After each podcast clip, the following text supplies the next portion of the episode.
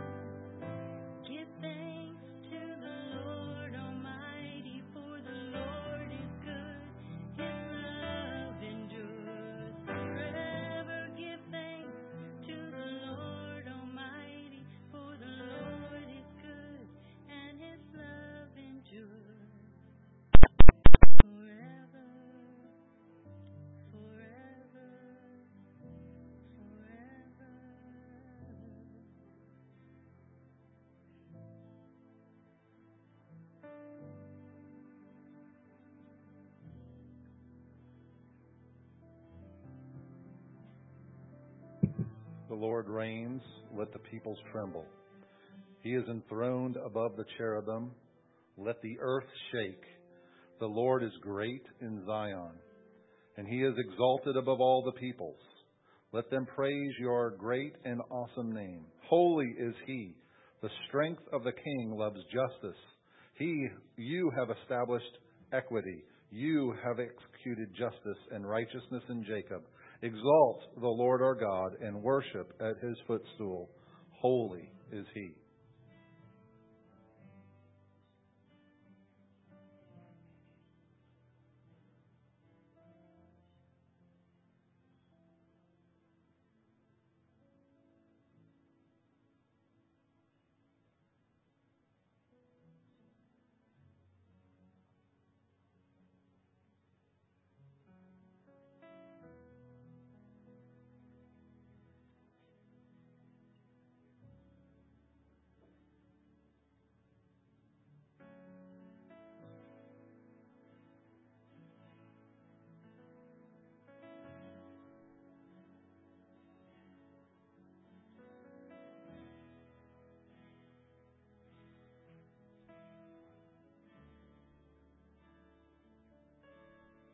My beloved responded, my beloved responded and said to me, Arise, my darling, my beautiful one, and come along.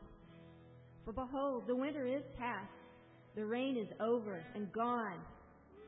The flowers have already appeared in the land. The time has arrived for the pruning of the vine. And the voice of the turtle dove has been heard in our land The fig tree has ripened its figs, and the vines in blossom have given forth their fragrance. Arise, my darling, my beautiful one, and come along.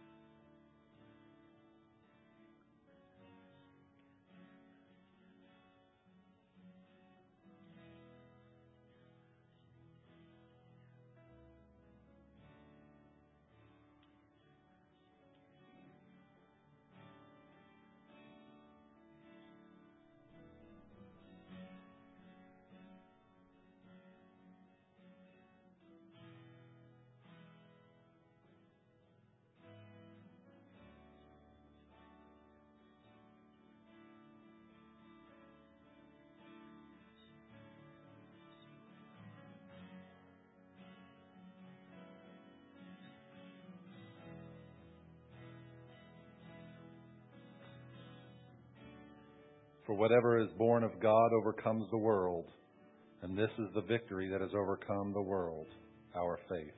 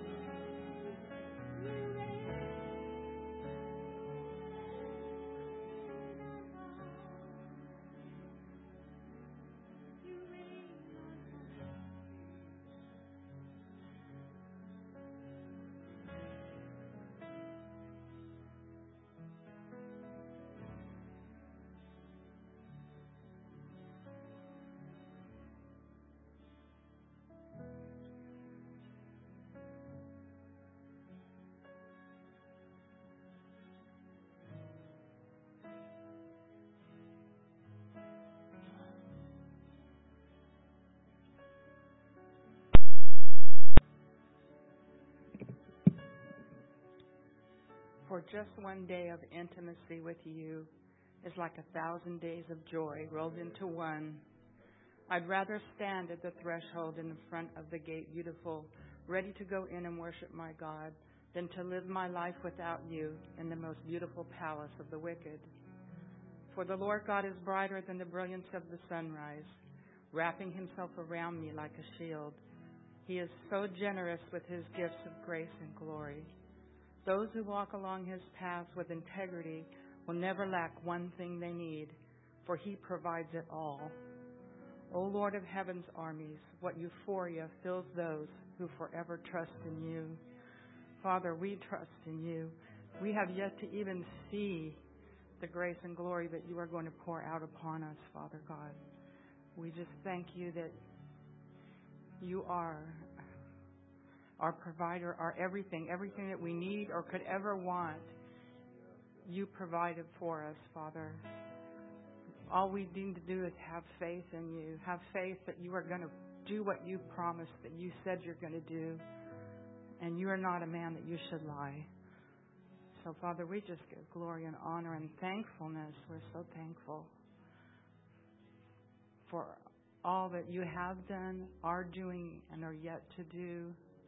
And that we are so privileged to be able to participate with you in your plan and your promises.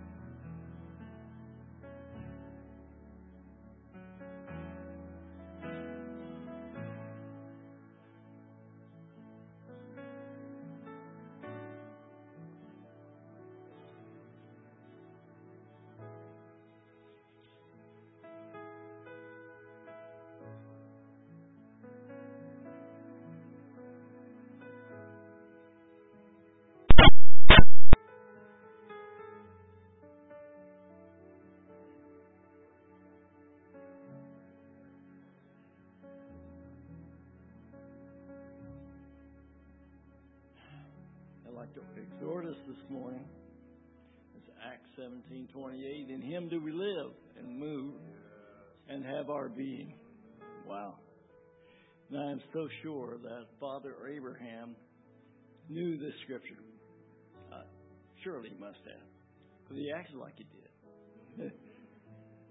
one of the most outstanding things about the father of our faith was that he considered not his own body. Isn't that amazing? We live in an age when Christians are taught to consider their body, to consider their finances, to consider their situation above everything else, because after all, that's reality. Well, we live in a much higher reality this morning. That's right. Not only did not Abraham consider his own body, he discounted the body of his son. And he considered the fact that God is faithful. He'll raise him from the dead if he has to. I have promises on this boy. and then we come to the New Testament and we're commanded to look unto Jesus, the author and finisher of our faith. So many times we look to our body. Oh, I've messed up this week. You don't know what I've done. you don't know what thoughts I've had. You don't know what kind of carnal situations I've been in. Yeah, well, the reason we're there is we haven't considered. Because when you consider the glory of being in Christ, when you consider the resulting faith of being in Christ, you begin to move in the fact that in Him we live and move and have our being. We're in a place of victory. We're in a place for faith. Amen. We just stand exhorted this morning and receive in Jesus' name.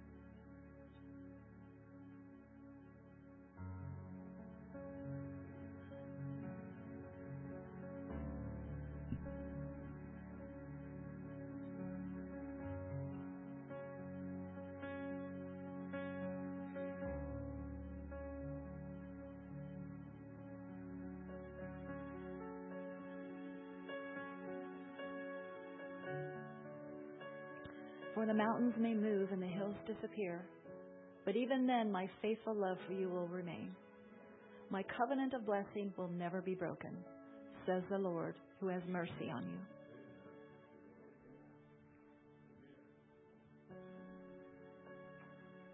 For has not God chosen those who are poor, poor in spirit, recognizing their need for Him in humbleness? Has God not chosen those who are poor in the eyes of the world to be rich in faith and to inherit the kingdom He promised those who love Him?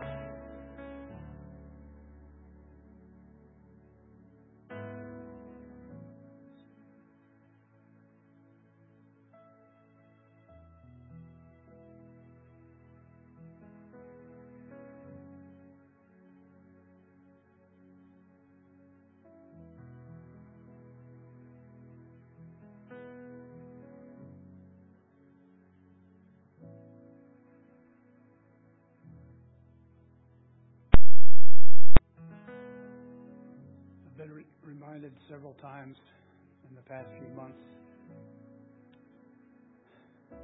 different ways looking at faith, and uh, the one that's sticking into my heart and mind the most is that familiar verse in Hebrews 11:1. King James Bible says, "Now faith is the substance of things hoped for, conviction of things not seen." By it, men of old gained approval. By faith, we understand that the worlds were prepared by the Word of God, so that what is seen was not made out of things visible. And it just reminds me of the power of our own faith.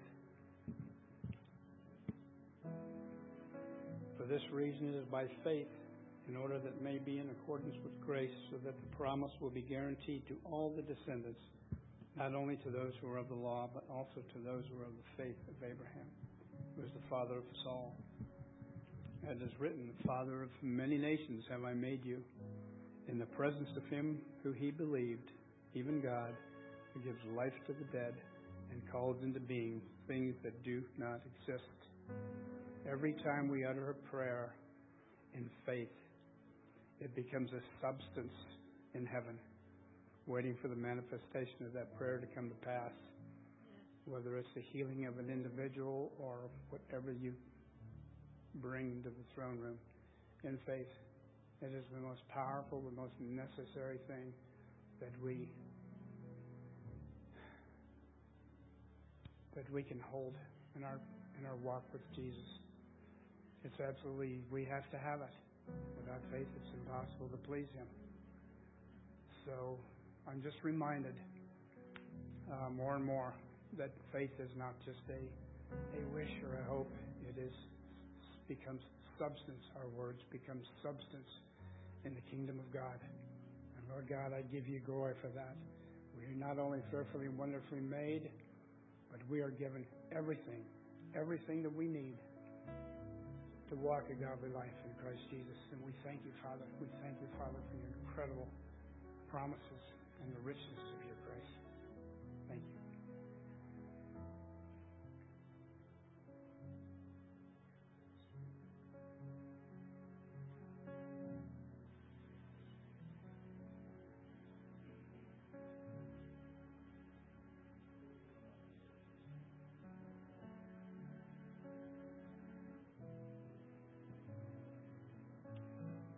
We are so privileged to live in this time when we are going to see with our own eyes major events play out at this end of the age. And it's true that God lives in us, and in Him we live and move and have our being. But the Lord asks, How freely will you allow Him to move in and through you? we look forward yet to the Acts of the Apostles as written in the Bible to be present in our time. But He calls us further to the time. If we were to be written as a book in the Bible, it would be titled Acts of the Ecclesia. How much will you allow God to live and move in and through you?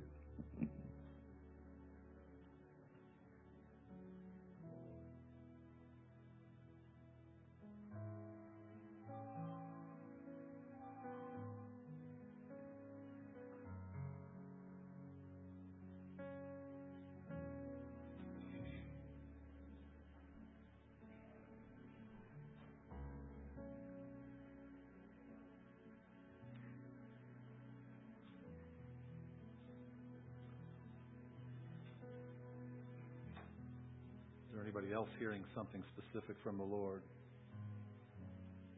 or if you'd like to pray or share a scripture.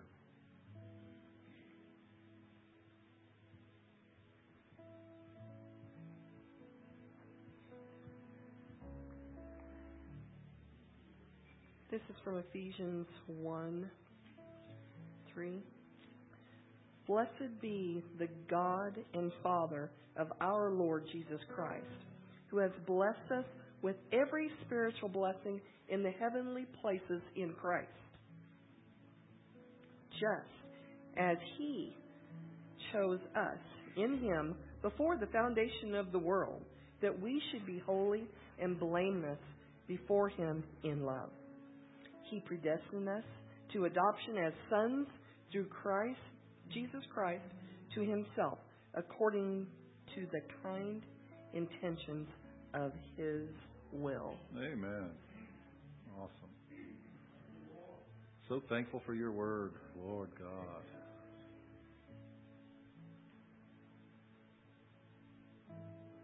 Anyone else?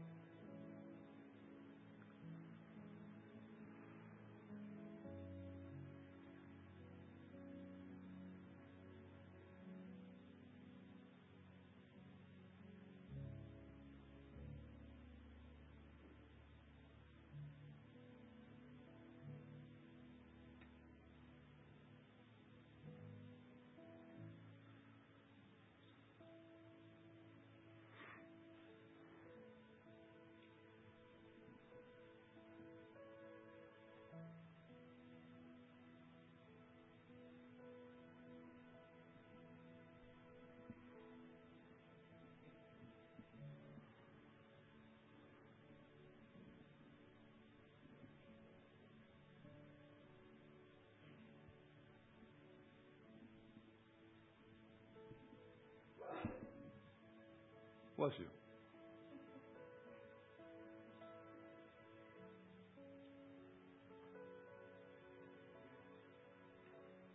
Well, good morning, everybody. Now that we've been really quiet and mellow, it's time to do aerobics. So, are you ready?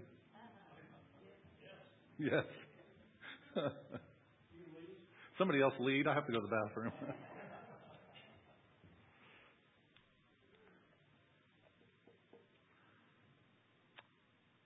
I want to mention this again. Um, ever since, you know, we got revelation of ecclesia, um, we've been on quite a journey to discover what that is, how does it practically play out, what does it look like.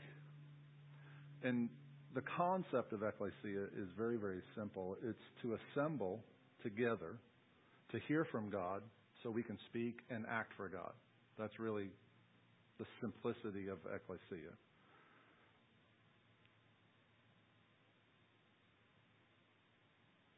And it, to me, is wonderful that I can have the presence of God and share with Him individually all day long. But then there's a unique time we, when we come together, when we assemble like this, that God wants to speak to us and through us as a group, as an assembly, as a congregation. And much of, you know, the church world, it's it's been about really self. Even sometimes going to church has been about self. Choosing congregations based on the music or the preacher or whatever it might be, the colors of the restroom, I don't know, pick your thing. And we choose a lot of times based on our personal preferences.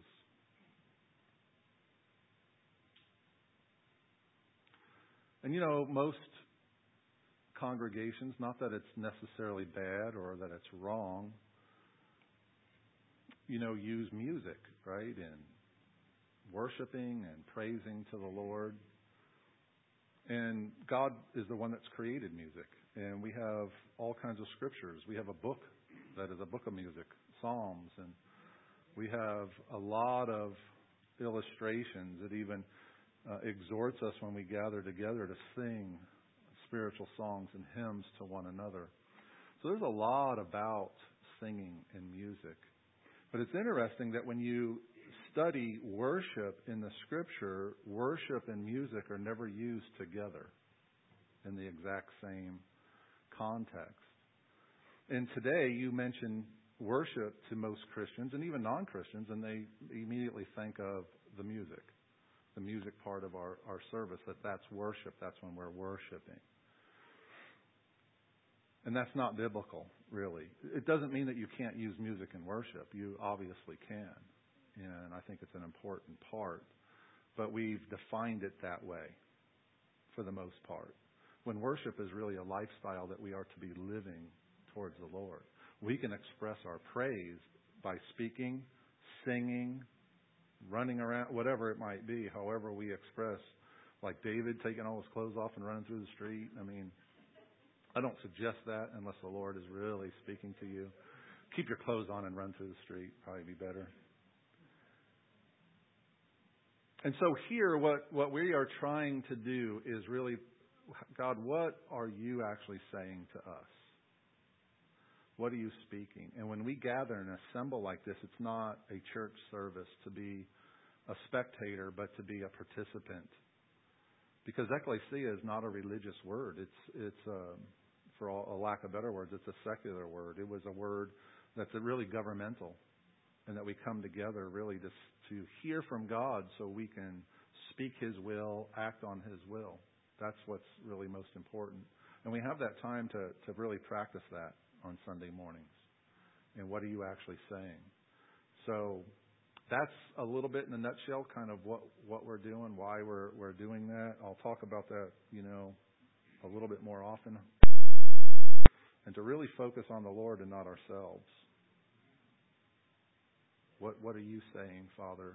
What and that's that's kind of the thread I want to follow when we gather together, not just I've got a prepared sermon and I got to preach it. Um, but God, what are you saying? What are you speaking to us as a congregation? Our ecclesia, when people uh, and congregations come into this understanding of ecclesia, ours can look much differently than somebody else's. And I don't think the Lord wants a cookie cutter, you know, it needs to be done this way with a form. It can be done with the understanding of what's the point of gathering, but the way, you know, it is structured can be different. It can be different all of the time. So in other words, ours, you know, now you go to one church and one church looks like the other, right? Because it's this is what church is. You know, you gather and you have music and we call that worship and you have announcements and you have, you know, that kind of thing. And it's not necessarily bad. It's just we've formalized it that that's, and that's what people expect. And we've been trained in some things uh, by the church that are not necessarily biblical. And then, but I want to say this: sometimes things that aren't necessarily biblical doesn't mean that they're wrong or they're sin. But what's more important? Being biblical, right? More important, it's being biblical. And what what did what did the Lord actually say? Uh, and you don't even see, you know, Jesus singing except one time, and it was one hymn the night he was arrested. And you don't see him when he goes to preach having a band or anything. He doesn't talk about it. Now, none of the apostles talk about it. Matter of fact, much later in uh, AD 90, 95, when the book of Revelation is being written by John, and Jesus tells him to write seven letters to seven different congregations, the ecclesias, Jesus doesn't mention. He doesn't mention buildings. He doesn't mention, you know, music. How's your band going? How's your building fund going? He doesn't mention all of these things that seem to be very important to the so-called church today. But the things that he does mention, because when Jesus speaks, what he says is important. And the things he tells those seven congregations are things we need to implement as well.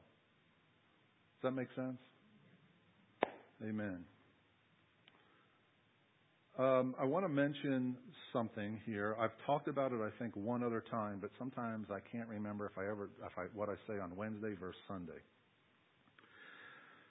So, just so you're aware of this, if you're not already, that the government is tracking who's been vaccinated and who has not been. and they're they're tracking if you've gotten one shot, booster shots, whatever it might be. Okay.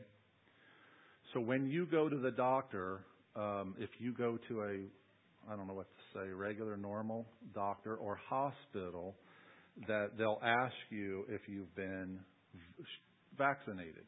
And there's codes for this now, okay? And specifically the mRNA. And they're coding it. And doctors are getting kickbacks because even if you haven't been and they start to counsel you on why, there's a code for them counseling you and they get paid extra for that too. And then this is going, this is being, so every, everybody that goes to the doctor and is telling their doctors, now you could have a doctor that's not in the system. All right? They don't track, they don't write these codes, whatever. But the ones that do, your name is being coded. Um, this could turn into, which I believe it's going to, in a, in a some kind of a vaccine passport that you will be tracked whether you've been vaccinated and how many boosters and all of these things. And it's interesting, and if you follow some of this, it, they're they're concerned about the the not just vaccines because there's all kinds of other vaccines out there too. They're concerned about the mRNA, mRNA COVID vaccine of whether you've been vaccinated. So just be aware of that. If they ask you, you are and you haven't been, they're recording that.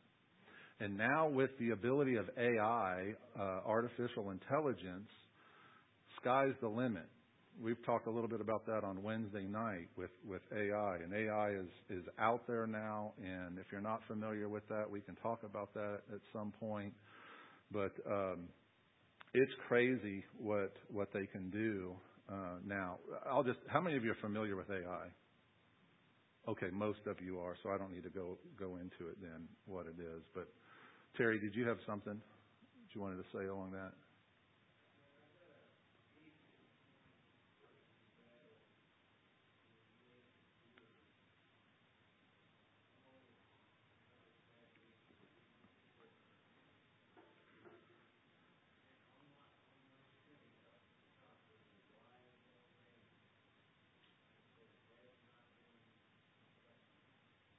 Yeah. Yeah, they're they're documenting all of this stuff, and then you know they'll be able to track those because there's I, I think the best guesstimates I've heard is about 20% of our population that has not been vaccinated um, with this. You know, and I use that word lightly too, vaccinated or shot with that. Yeah. Yeah.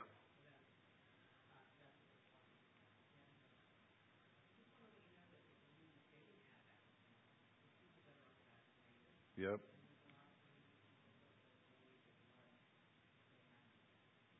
Yeah. So we just need to be aware, right? It, you know, Scripture says we are not to be ignorant of Satan's schemes, but not focused on it, focused on on the Lord and what He's saying, but to understand the times in which we live, what's actually the mechanisms that are being built, what's actually going on, um, because it's happening right underneath our noses. It's, it's, you know, these these demonic globalists are not going to slow down or stop.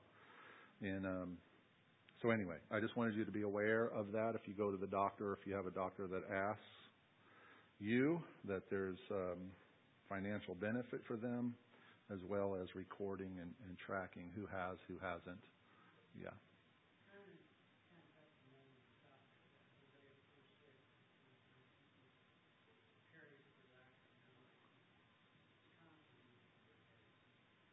Yeah.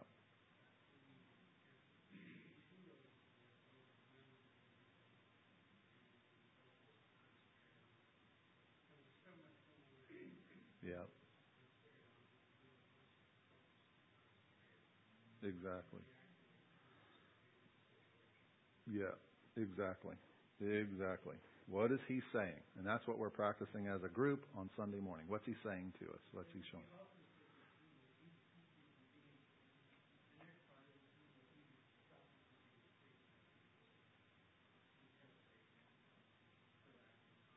Oh, yeah. Yeah, absolutely. It just it just uh, it doesn't seem it's actually happening that so many people and even a greater great parts of the body of Christ are just going on as business as usual and completely unaware of what's what's happening um, around us. So, did you want to share your vision? What you had? What you? I'll turn it right back on.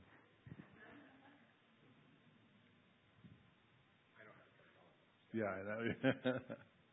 I was all excited, Dale, and you blew it. See, last week the Lord gave me a vision, and then about the dam and the bricks, and then the Lord gave me another vision. I'm like, yes, because He said young men will have visions and old men will dream dreams, and you said don't consider your body squires. So, well, Google says when you go from 58 to 59 year olds. So, so another vision. There were a group of people I couldn't see faces, so I don't know who. They were all given a pack and sent into a very dark place, and they came upon this huge cave. And this cave was completely packed full of sand.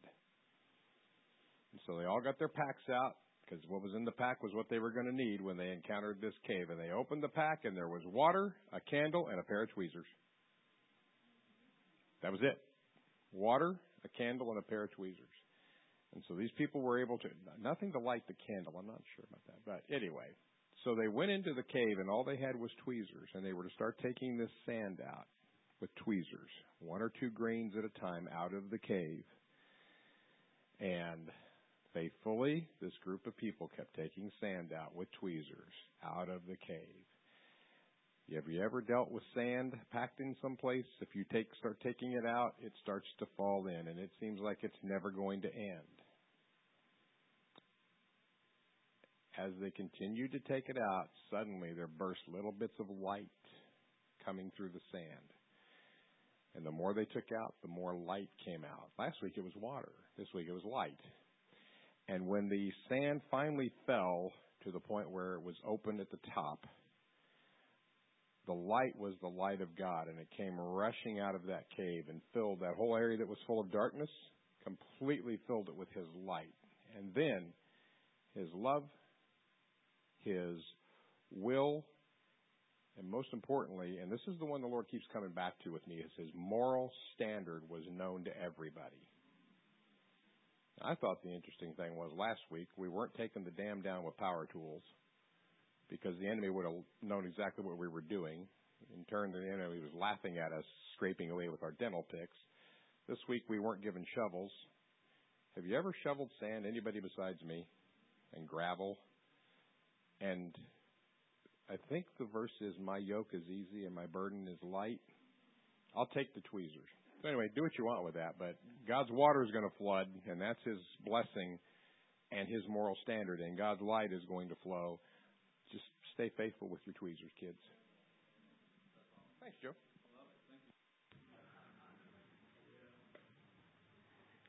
Amen. What's that? Yeah. Amen.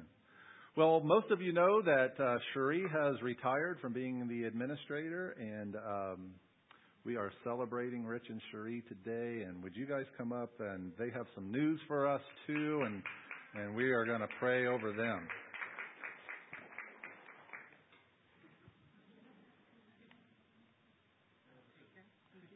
This is really weird because when I met Rich over 40 years ago, I was an introvert, and he was an extrovert, and now he can't shut my mouth. So I'm going to start.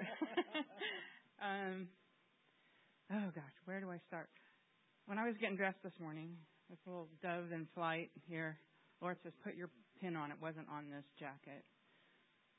He said, "It's time to." Well, he told me this a little while ago. It's time to leave the nest, and so, um, and and it's time to leave the nest. um, so I was very comfortable here, or we were very comfortable. Rich has just recently retired, so um, most of the time he didn't get to spend Sundays with everyone here because he was working.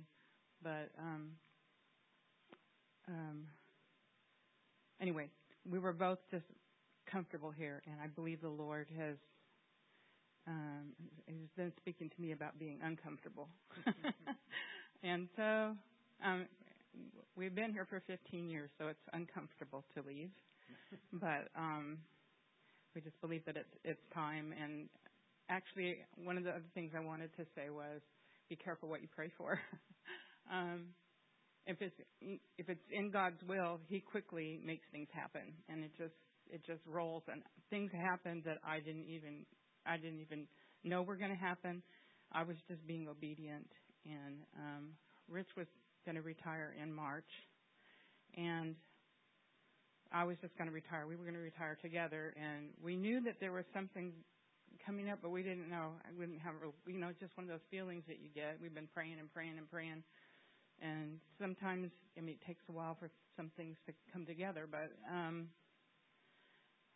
so anyway, so in August he says, "I want you to you to retire. Sure, I want you to retire at the end of December." And I'm saying, "Why? Why? Why can't I wait till March?" he said, "January starts a whole new season for you guys." And I didn't catch the guys part. I just I was talking to him personally by myself, so I was just talking to me, and so um I said, "Oh, okay." Well, I'm like, but then you know, I I'm just one of those that goes back and back and back and you know, the, the throwing the police out there, that's me. I mean, I'm just, I need more, more of a sign than that, Lord. You know, just whatever. So, in, in, in August, I told Joe that, you know, I, this is what, what's going down and, you know, I just feel that I need to retire and that's what the Lord told me to do. So I'm going to do that. And the, what, what was it that you said, Mike? The substance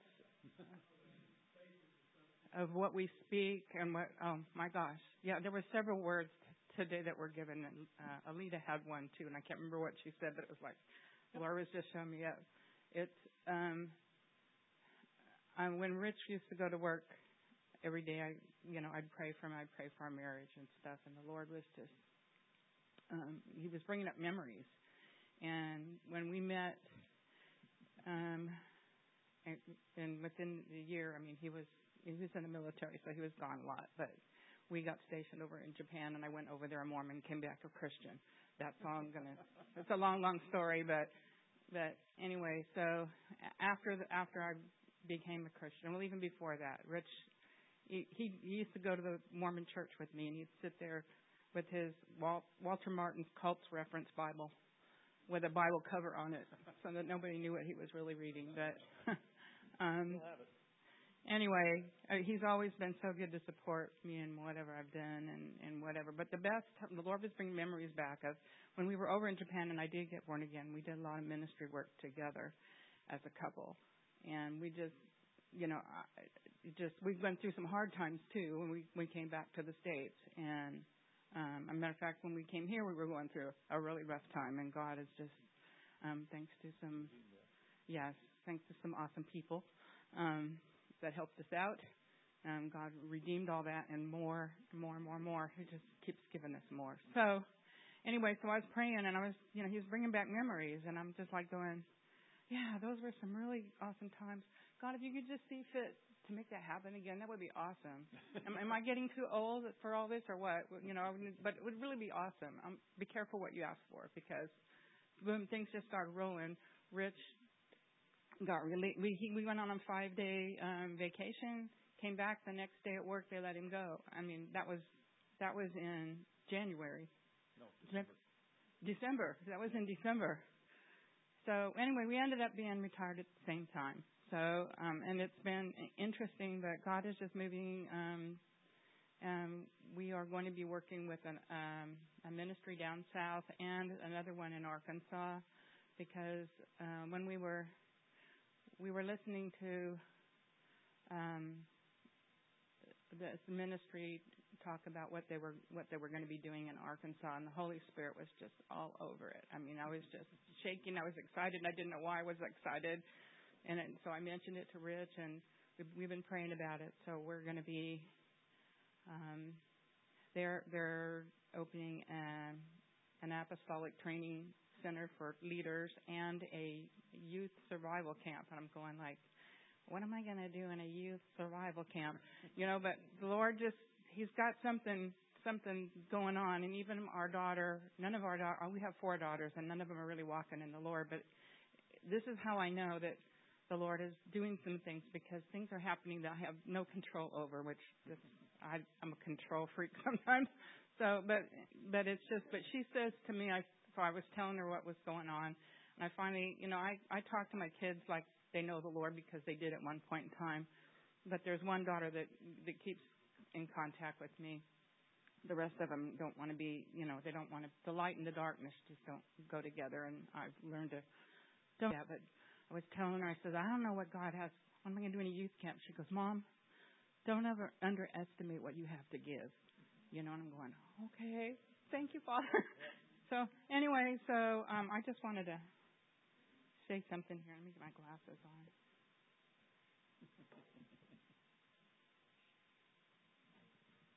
yes, I'm scared. I'm scared to death to do this, but I mean, you know, to do all this, but you know, I know that God's got our Has got our back, our front, our side, up and down, and everywhere. So we're just really excited. And um, Mark six seven, he called the twelve and began to send them out two by two, and gave them the authority over the unclean spirits. And then there's just a little thing that says, Jesus reinforces the can't do it alone truth of Christian life and work by sending out his disciples two by two he knew that their ministry would be stronger if they served in teams. Thus, as we think about our life and work, we would do well to imitate the two by two approach of Jesus, sharing in life and work with partners who will help us to be more effective and resilient in all we do. And that's all we want to do is we want to do what God asks us to do. And we are so grateful for our time here, and it's time to get uncomfortable. yeah, it was uh, in the Word back in back in December, and I was in Isaiah, and God is speaking to Isaiah. It says, you know, we need someone to go out there and work. Who who can I send? And that's when Isaiah stood up and said, Here am I, send me. And so I kind of took a hold of that. I said, you know, we need to to take a good hard look. We need to take a look at where God is moving us. I mean, I'm retirement age. What is that? It means you change vocations, is what it really means. You don't really retire. Uh, we've got a, a friend down in uh, uh, Texas that we followed for many, many years. She was instrumental in getting Cherie uh, uh, trained up on cassette tapes from Dutch Sheets. That goes back a ways. But Mom DeVincent was just awesome back then, and she's currently down in, a home in, uh, Texas. But the real key is that we have decided that it's time to, to change. It's not really that we're going to physically retire. It's beautiful because when we take a look at what God is doing with our finances, our finances are not changing. When I go on Social Security, I'm going to stay at the same income level that I have enjoyed for the last three or four years working full time retail, and I'm not going to be working a lick. Not not for a retail, uh, but you know that's the key. Is God has already provided all of that. It's not a problem. I mean, many of you know that I had eye surgery. Uh, I had my de- partially detached retina last year, and it was redetached back in November. So they went back in and did some surgery, and today happens to be the the day that my my bubble finally vanished. Yesterday it was still a little bit there, but today it's gone. And so I don't know whether you know anything about detached retina, but what they do is they shoot a bubble into your eye. They actually put a gas bubble in your eye to push the retina back, and then they just have to wait over the couple month period to, for it to go away. And today is the day that the bubble's gone. And so I just thank God for that. It's wonderful that we have that. But it's wonderful that He provides. So much of the time we get really, really upset about is what we're doing on track. Well, I mean, when I got let go, some of you know, uh, I, got let go and my income was gone. And what happened with my being let go was I remembered in the back of my mind, I have a retirement fund with the company.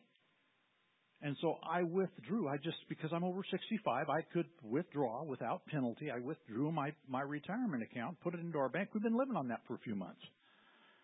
And now my Social Security starts here in, my payments start in April. I actually start qualifying for it next month. But the key is that that money will be completely retired. That is interesting because I don't know if any, again, Social Security is a weird thing. I'm just not sure how they make it work. I'm not sure that it works at all, Mark. but when I get my Social Security, Cherie will get half of mine because that's just the way the system is set up. So she'll basically go from what she's been getting now, which is her own work history Social Security, and she'll get a significant pay increase when I start getting mine. But that's just, again, it's the provision of God. It's Him providing and us not having to worry about it. And so we can go into ministry, here am I, send me, and not have to have financial support to speak of because our income's not changing. Short of the government going bankrupt or the military stop getting retirement pay, neither of which I expect to happen, by the way, uh, I, the, the Lord has already provided. The provision is just there. And so, you know, we've been here at, at New Covenant for, for over a decade. We just love all of you. We just know, however, that it's time. It's time, and the Lord's moving us on. We're getting our house in order. Uh, we're not exactly sure what that looks like, but I've been doing cleaning downstairs. Threw my back out this week. That's a good thing. But uh, the, the key is that we are getting things in order. And when things become in order, that's when God is going to move and He's going to move us on. So I just want to thank every one of you. I bless every one of you. And, you know, the Lord has blessed us, and we just want your, His blessing to continue to rest on this place and on all of you as, as we continue to move on. We want you to move on too. We just give you the glory. And Lord, we thank you for all that you've given us. We thank you, Lord, for all that you're providing. We thank you for our healing. We thank you for all that you are doing in our lives and all that you have planned for us to do in our lives, Lord. We just give you the glory. And we just thank you, Lord, in advance for all that you have set up for us, Lord. We know that you have plans that we haven't seen yet. But Lord, I just ask for your plan to be made full in everyone here as you made it, make it full in us, Lord. We give you the glory and we just thank you, Lord, in Jesus' name. I just have one more thing I wanted to say, and that was the Lord has been speaking to me a, a long time about destiny. What's my destiny in you, God? And um, you hang on to those words. He said that were, you know, prophesied over you, and and and there, there's only been a couple, but they've been really, really strong. And I really feel like this is, um, this is the opportunity for that, just because of what's going on in the world mm. and how what God is doing. This is the time for it to come forth. So um, I'm excited. Amen. Amen. Amen. And thank you all. Well, we're not done because we want to pray for you guys too. So. Um, I just wanted to share a couple things. One is I'm extremely grateful for both of you, and um, you're part of our congregation and our body, and um, we've been blessed uh, to know you guys. And I want everybody to know this too.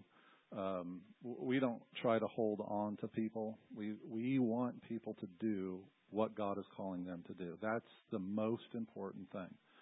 That's the way I counsel that, that's how I count. It's like, what is God speaking to you, and help people to to discover what God is already saying or has said, and and that's what I want for you to um, Uh, more than anything else. And I know you know that because we've talked about that over the years.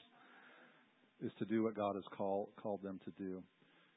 The one of the way, things I look at it is we all have purpose, we all have destiny in this life, whether we're working together side by side or in a whole other country, everybody's got to get to work and do what God's called them to do because we'll be together later. right? We got a lot of work to do now, and we'll we'll uh, we'll gather back and have a a big party, a family reunion later. So um, anybody that would like to, I want to pray over them, and anybody that would like to come up and pray, you're more than welcome to do that, and and just bless them and their going and what what God's called them to do. Did you have something? I just have a couple things that came to me when I was uh, sitting back there this morning. Um, one of them is I really felt like the Lord was saying this to you both from the season that you're in, moving into, is well done. Well done, good and faithful servants. You have been faithful over a little, and I will set you over much. And then the scripture came to me that a faithful man will abound with blessings. So you haven't seen anything yet. Amen.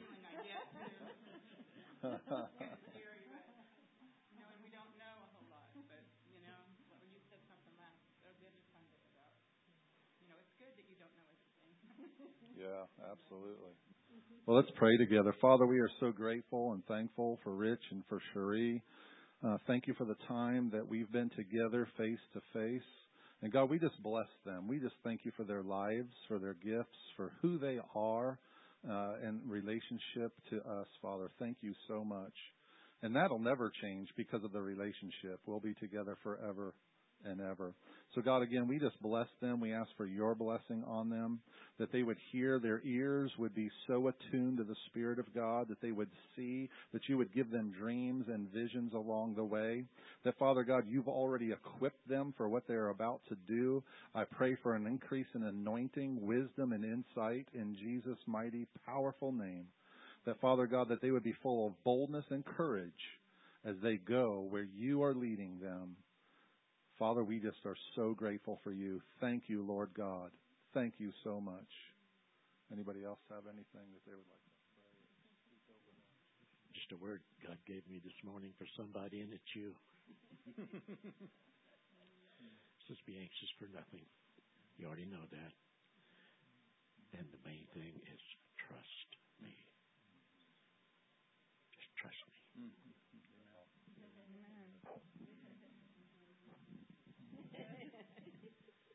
Father God, I thank you for Rich and Cherie. I thank you for the, I haven't known them very long. Known of them a few times from a good friend of hers, but I thank you for the short period of time, and I thank you for what you're doing in them and through them. And I would just like to make a decree over them. I decree over you good health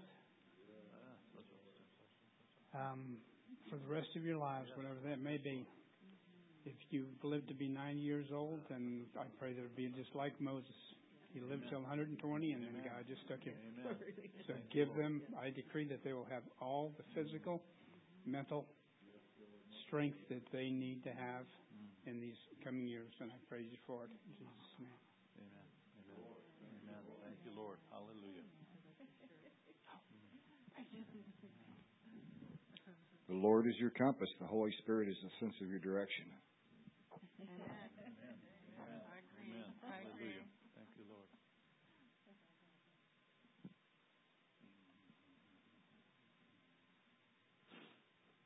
Blessed are the feet of those who bring good news. For you are like the mortar that I'm going to place in the right fit. You're going to be joined together with those that are building, that are expanding the kingdom of God. So blessed are your feet, for you will bring good news.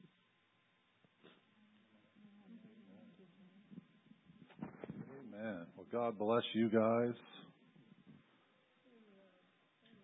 Thank you, thank you, thank you.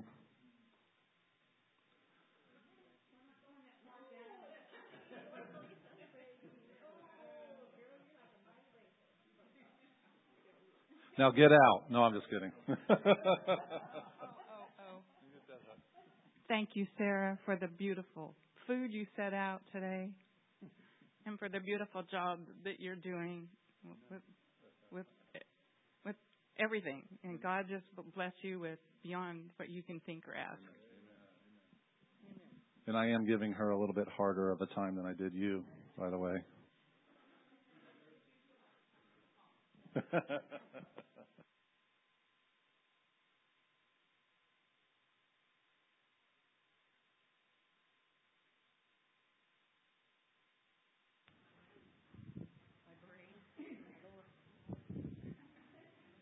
people still use paper, I understand.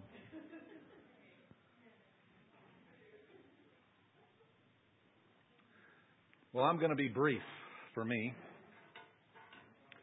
If you can turn to Genesis chapter 1. Yeah, we'll just read until I can't read anymore.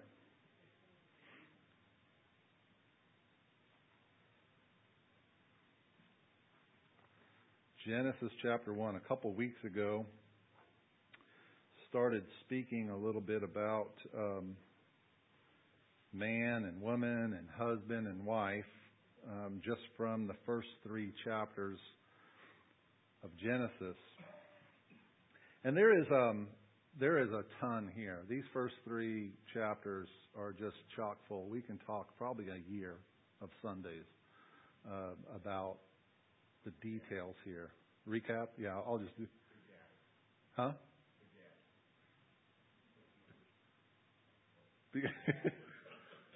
I didn't hear what the. Begatty? Oh, oh, oh, yeah, yeah, yeah. So Genesis chapter 1, I want to just kind of go over a little bit what we've already talked about. And then, um, because I'm going to be brief, won't be able to go too awful much further. But Genesis chapter 1, verses 26. Then God said, Let us make man in our image. So that's not male, gender, it's mankind. Let us make mankind in our image according to our likeness, and let them rule, not just the man.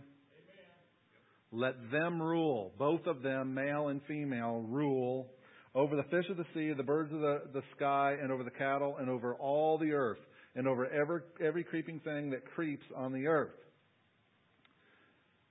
So God created mankind. He said in verse 28, God blessed the man. No, he blessed them. God blessed male and female, them, all of mankind. Now, you've probably heard me say this before in the past, and I've said it quite often. When God speaks to you to do something, like with Rich and Cherie, whatever it might be, His blessing is already on it. You don't even have to ask him. Jesus never asked for God's blessing on what he was doing because he was doing the will of the Father. The blessing's already on the will of the Father. So when we ask his blessing, that would be a, a clue that maybe that's not what God's calling us to do. Maybe. So his blessing is already on male and female. God blessed them, both of them, and God said to them, be fruitful and multiply. So they are blessed to be fruitful and multiply. This has natural uh, uh, consequences as well as spiritual. Because God wants us to be fruitful nat- in the natural, biologically, by reproducing children, but He also wants us to be fruitful how? In the spirit, by reproducing disciples. So they were already blessed. God said to them, Be fruitful and multiply, fill the earth. And I love that because that just kills the climate changers and we have an overpopulation of the earth. Because God said, fill it. So we don't have too many people. He'll tell us when there's too many people. Which I don't think he's going to tell us. That was why I said that. Be fruitful and multiply, fill the earth and subdue it and rule over it. Rule over the fish of the sea, over the birds of the sky, and over every living thing that moves on the earth. He did not say rule over other men. He specifically mentions the animal kingdom and everything else that creeps. There's a lot of creeps. There's a lot of creeping things. What are some of the creeping things? The demonic realm. The demonic realm.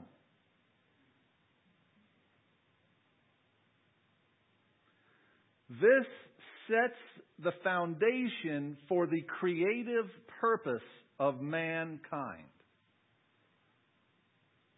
Mankind is blessed to be fruitful and multiply and to subdue the earth and rule over it. The entire time that I have been a Christian, before we started New Covenant Ministry, I had never heard, doesn't mean it didn't happen, I had never heard a message on subduing and ruling. Not once. Typically, in the church world, we focus on one aspect to the neglect of the other. Because, like this, the Bible tells us, Behold the kindness and the severity of God. But most of the time, we just focus on His kindness. We focus on one part of our creative purpose, being fruitful and multiply, both in the natural and in the spirit. But very little talk about subduing and ruling. I would think most, most Christians don't even know what that means. When you read Matthew 28, after Jesus' resurrection, before he leaves, what most of the Christian world calls the Great Commission, the Bible does not call it the Great Commission. It might be in your translation as a heading, but the Bible never calls it, Jesus never called it the Great Commission. Jesus basically rewords this passage. He says, All authority has been given to me. The authority Adam and Eve abdicated, it is now back to me. I've overcome by my crucifixion and resurrection. He says he starts this whole thing. All authority has been given to me where? In heaven and in earth. And then he says what? Go. I like what my friend Floyd McClung. Anybody ever hear Floyd McClung? He, he he was a friend of mine for a while when he was pastoring Metro. And I loved what he said about this. He said, Constantly, people about missions were always praying, Should I go? That's the wrong prayer because Jesus already said we should go. We should be praying, Should I not go? Because he already said go. I love that. Go into all the earth, make as many churches as you can, get some nice chairs in there, get as many people to fill those chairs. I was just going to say that. Take an offering, form a band, have the best music you can have. Uh, you know that's not what he said. He said, Go make disciples, teaching them your favorite passages of Scripture. No. Teaching them all I command you. And lo, I'm with you always. He's with us in this mandate he has given. That is a rewording, in my opinion, of what God says subdue and rule. The best way to defeat our enemies, the enemies of the cross, is by conversion. Convert them and make disciples. Disciples are not converts in the sense that we just have more added to our church rolls. Disciples, by the mere fact of the word, means a learner, a follower of the Lord Jesus Christ. One who will shape their life, conform their life like their masters. Disciple, discipline. One who is trained in the discipline of the ways of the Lord. And then he said this I want you to immerse them in the Father, immerse them in the Son, and immerse them in the Holy Spirit. Not just water baptism and saying in the name of the Father, Son, and the Holy Spirit, but immerse them fully in the Father, immerse them fully in the Son, immerse them fully in the Holy Spirit. This is how you become fully discipled. And nations will change as a result. Then, verse chapter 2 and I'm going to be done sometime today. Chapter 2, verse 18, the Lord God said, well, first, let me back up. In verse 15, the Lord God took the man and he put that, he put him in the Garden of Eden. Literally, it says God, the Lord God, set mankind into the word garden means enclosure, Eden means pleasure and delight. That God placed, set at rest mankind in an enclosure of pleasure and delight. Is that beautiful? And when you read everything about the Garden of Eden, everything that man needed was there. Intimacy with the Lord, food, water, shell, everything that he needed was right there. This also is, is telling us when God says to subdue the earth and rule over it, Eden, and there's boundaries of Eden with the rivers and all, was relatively small place compared to the whole planet.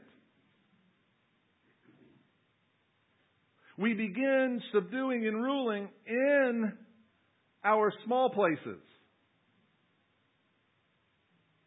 The first and foremost is the land of our own bodies. And within our context of where we're at family, our own lives, our own bodies. Skipping to verse 18. The Lord God said, It is not good for mankind to be alone. The word alone means isolated. It is not good for mankind to be isolated from others. It's one of the first reactions that these globalists had during COVID isolate. Stay away from your church family, away from people, even the whole six foot thing. Stay away.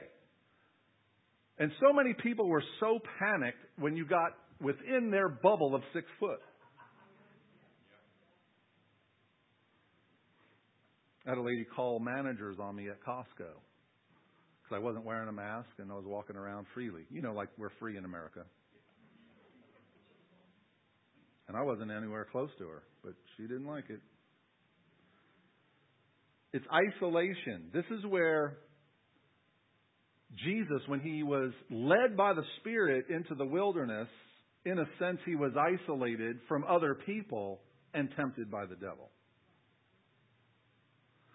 Does not mean that we shouldn't have alone times go away by ourselves for a while, seek the Lord, or whatever it might be. But there's a kingdom principle here of isolation. That's why Scripture tells us let's not forsake the assembling of ourselves together, even as the day grows more evil, or however it's worded. So he says it's not good for mankind to be alone. I will make him, or man, to be alone. I like to say this sometimes, I'm teasing. He never told the woman it wasn't good to be alone, he just told the man. And he says, Man, I'm going to make you a helper. You need some help. There's some truth to that. It is not good for man to be alone. I will make him a helper, suitable or corresponding of his same nature for him. Then God creates all of the animals. We know that God put Adam to sleep Sometimes he does his best work when man's not involved, just sleep. Huh?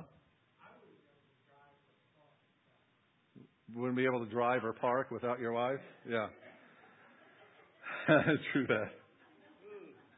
But I want to say this too, because God did not say it is not good for man to be unmarried. It's not what he said.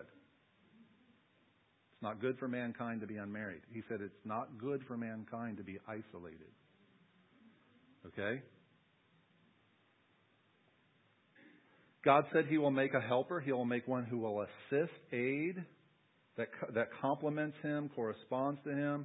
God puts Adam to sleep. He takes a rib from the side. He took a whole lot more than just a rib. He took all of the feminine parts from him. As a matter of fact, the word, Hebrew word for rib, is a feminine word. He took those feminine, that feminine part out and created another being called woman.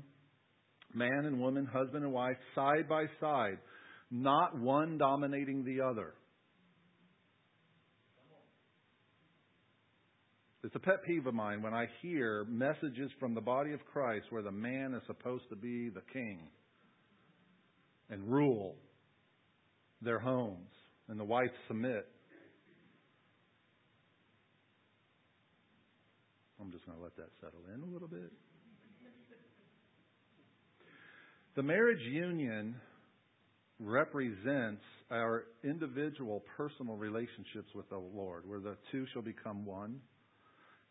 It represents the prayer that Jesus prayed in John 17, the unity of oneness. As I mentioned a couple weeks ago, that the woman represents, not that they are, but they represent the Holy Spirit in this union. For God says, I'm going to make a helper. Who did Jesus say was going to come when he left? The helper.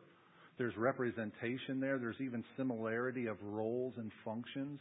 It's not where, where the man is above, and I'll, we can talk about that scripture where it says man is the head of the wife later. We can talk about that because there's a ton of misunderstanding over that scripture.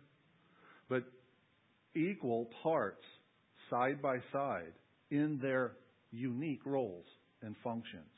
Just like Father, Son, and Holy Spirit, they all have different function role, but they work together in harmony. And really, a marriage where Paul relates in, in Ephesians, the husband is to be like Christ, to love their wives. So the husband in the marriage role is a representation of Christ. The woman is a representation of the Holy Spirit. Not that they are that. I'm not saying that. And then the Father is the, the third stranded cord that binds them together. This is, and just for the sake of time, where another aspect where I want to go to is this is where government begins. And it's typified within the family. Because we have to remember the Bible starts with family and it's going to end with family. And when we're born again, we are born into the family of God but it's the ruling family of God. It is the kingly, the, the, the uh, uh, dynasty, the family dynasty. That's really what ecclesia is.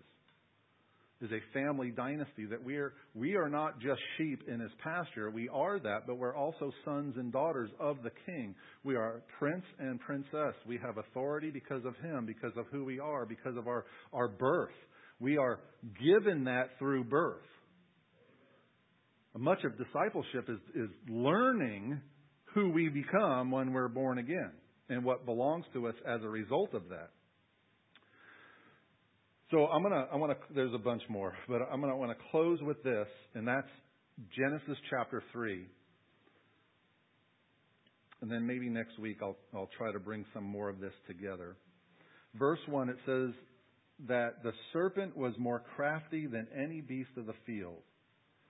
He was more crafty. He was more cunning. He was more subtle. And, and we have a great illustration of the subtlety of the demonic and how it's working in our culture today. I referenced some of it just a little bit ago. He said to the woman, Did God really say? Indeed, has God said, You shall not eat from any tree of the garden? So the enemy loves to question, get us to think, did God really say that? Is that really what His Word says? Are you really born again? Are you really filled with the Spirit? Are you really, did this really happen? Twists. Because the lie depends on the truth for its very existence. And he gets in with that hook of truth and then perverts and twists. That's who, that's who he is. He's a liar. He's a perverter. He, he can't create anything. He can only take what God has created and and counterfeit it and, or twist it and pervert what he actually said. The woman said to the serpent, from the tree, from the fruit of the trees of the garden we may eat, but from the fruit of the tree which is in the middle of the garden, God has said, you shall not eat it or touch it, you will die. Point number one, Genesis chapter 3 begins to give us uh, insight on spiritual warfare. Spiritual warfare, how it happens, how it works. Jesus is being tempted in the wilderness was was was uh, similar to this experience with Eve. Coming with the word, twisting the word, he said, uh, "You shall not, uh, you shall not eat from it or touch it, or you will die." Verse 4 The serpent said to the woman, You will not die, for God knows that in the day you eat from it, your eyes will be open, and you will be like God, knowing good and evil. Now, the tree of the knowledge of good and evil was, was basically getting man out away from God and determining for themselves what is right, what is wrong, what is good, what is evil. We're seeing that in our day. Where we have the perversion of our created being, the, the perversion of created order of things, and man saying, no, this is what's good. This is what's right. Apart from, from the Lord. And I'm, I'm skipping a lot, but just for the sake of time. When the, verse 6, when the woman saw that the tree was good for food and it was a delight to the eyes and the tree was desirable to make one wise, she took from its fruit and ate. This is very important. She took from the fruit and ate.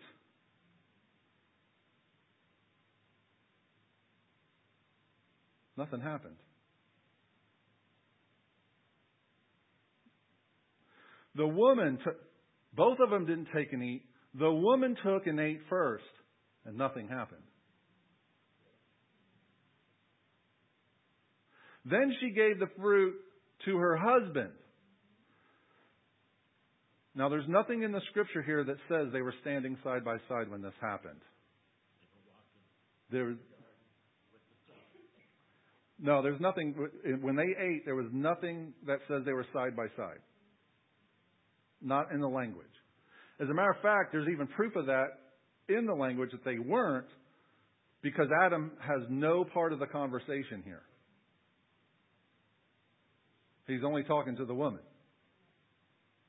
And the woman's only talking to him to her. So we don't know how much time passed. And remember, this was before the curse, so you can eat a piece of fruit and it wouldn't rot. I just thought I'd throw that in. This could have been within seconds, minutes, or later in the day. We, we don't know because there's no time reference in the language of when she ate and gave it to her husband.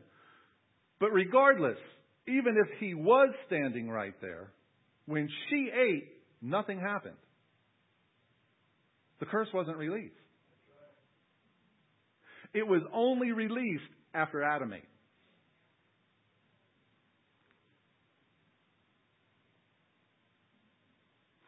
She took from its fruit and ate, and she gave also to her husband with her, and he ate. It was after he ate, the eyes of both of them were opened. The curse was now released.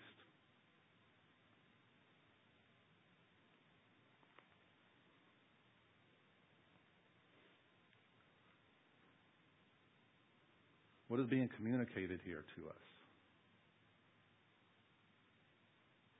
I believe, Adam could have stopped this. Yes. He could have stepped in and been Christ, a representation of Christ, and interceding. We're not supposed to eat that, Eve. I'm not eating it.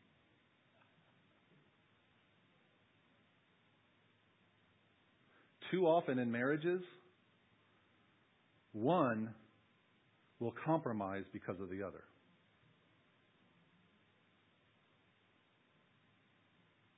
And not stand firm on what they know God has said. Now, this is some interesting spiritual warfare right here. Because remember, Jesus said, I came to bring a sword. Because even in a marriage, if one decides they're going to follow the Lord and be obedient to Him and the other, it's going to cause problems. And who wants problems?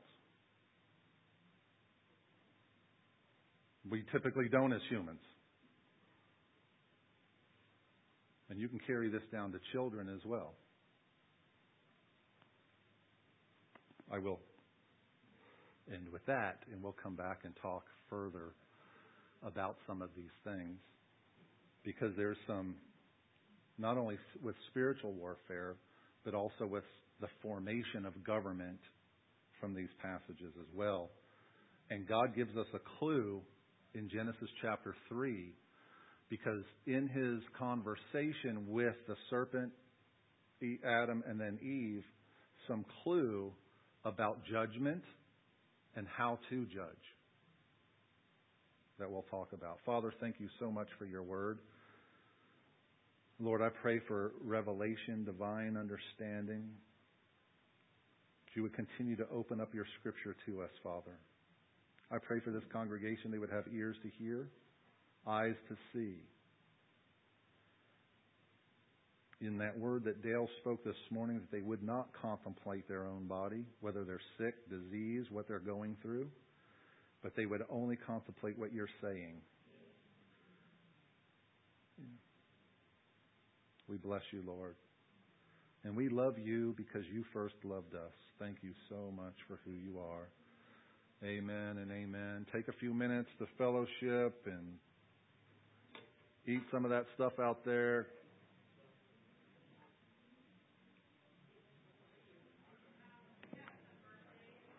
Oh, birthdays? Renee.